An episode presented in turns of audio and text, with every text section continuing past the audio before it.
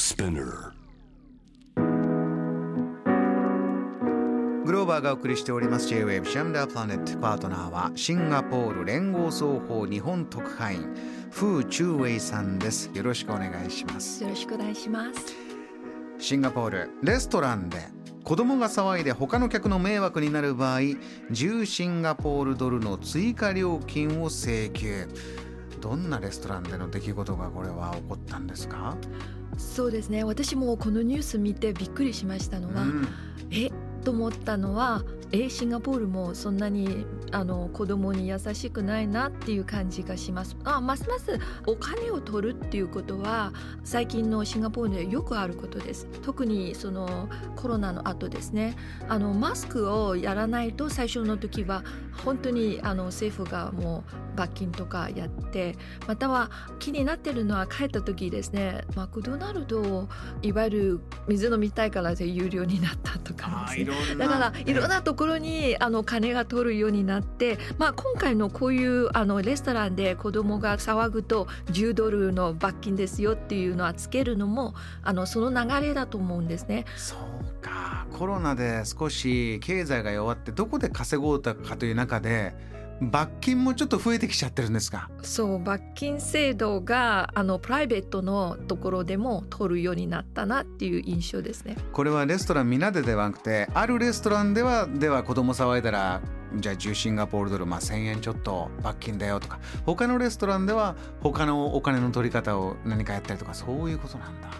そうですね。今回はすごい議論になってるのは、やっぱりそういうことがあったから結構あソーシャルメディアで議論になったんですね。えでもその店の人たちもすごく利があるんですね。つまり子供がそこの中で走ったりとかですねまたは騒いだりとかするとやっぱりうるさいから周りが落ち着いて食事できないとかまあそういうのは考えるとまあ確かあの静かな雰囲気の中でディナーをやってる時に騒いだりとかするとやっぱり気分が悪いんですよね。または熱いものを持ってる時に子供が走り回るとまあでもあのこの議論はまだ今続けてるんですのでまあこのレストランも譲らずにあのこの制度を続けたい。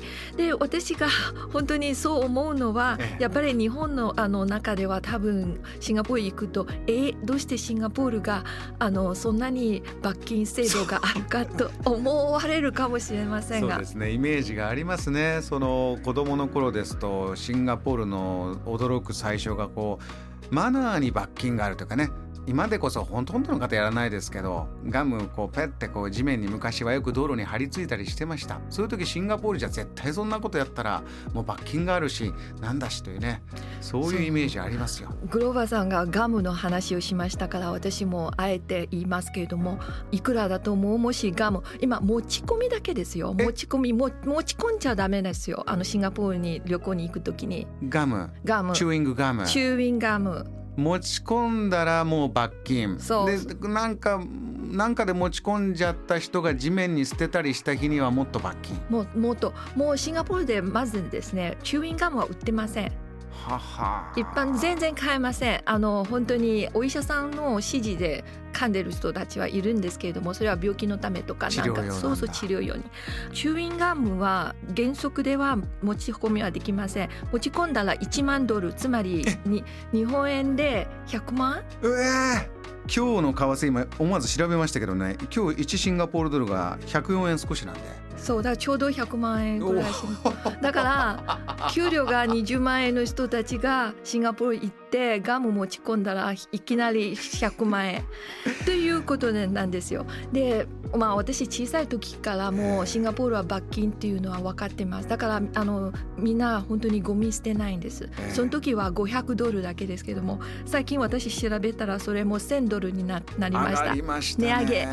これあの育って生まれ育ったフーさんはどういうふうに感じてるんですか、まあ、これだけのまあ罰金大国って先ほどちょっと曲の間に話してたらシンガポールはファインカントリーっていう言われますよってお話ありましたよね。そう、ファインっていうのは英語ではいいっていう意味ですよね。私もそれ言われた時にありがとうって言いますけれども、でもよく皮肉で言うとファインも罰金という意味ですね。意味がありますだからね。罰金大国っていうあのシンガポールっていうのはもう多分外国でもよく分かってます。あの本当にあの私もこの話題をする前にいろいろ見たら特に日本のあの地下鉄なんかよく私入るとお腹空いたらもうどっかでコンビニ買ってで電車の中で食べますよね。食べますね。シンガポールに帰ったらもうそんなことやったら罰金です。あら、電車で何かかじってたら、罰金ですよ。それはどうしても年寄りとか水を飲んだりとかそれそれ許しますけれども、ええあるいは中であのちょっとしたあの私が妹に「はいこれあの日本から持ってきたお菓子食べてね」すると妹がいきなり「やめてよそれがそれが食べたら罰金ですよ」って「えーって言われた。あここがシンガポールだっていうのは。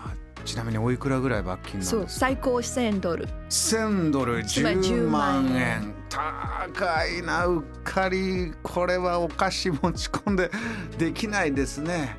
そうです。だから本当に思いつかずところでシンガポールは罰金制度をまあいろいろあります。だからさっき言ったように地下鉄の中でもうザラッと入ったらもうねあのルールが全部書いてあります。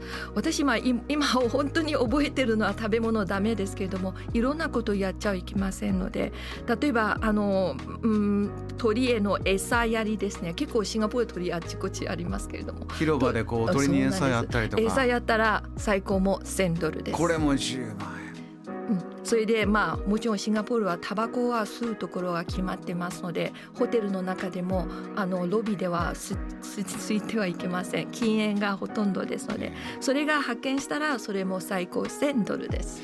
あのフーさんあのそういったルールはうんとかマナーはねいろんな世界中ありますけれどもほとんどのところはまあ張り紙をして、まあ、マークでバッテンとかでで、まあ、見つけたらちょっと注意をして、まあ、おまわりさんがいてダメだよとかいうところが多い中シンガポールはこれだけことごとく罰金をつけてるというのはどうしてたんでしょうね？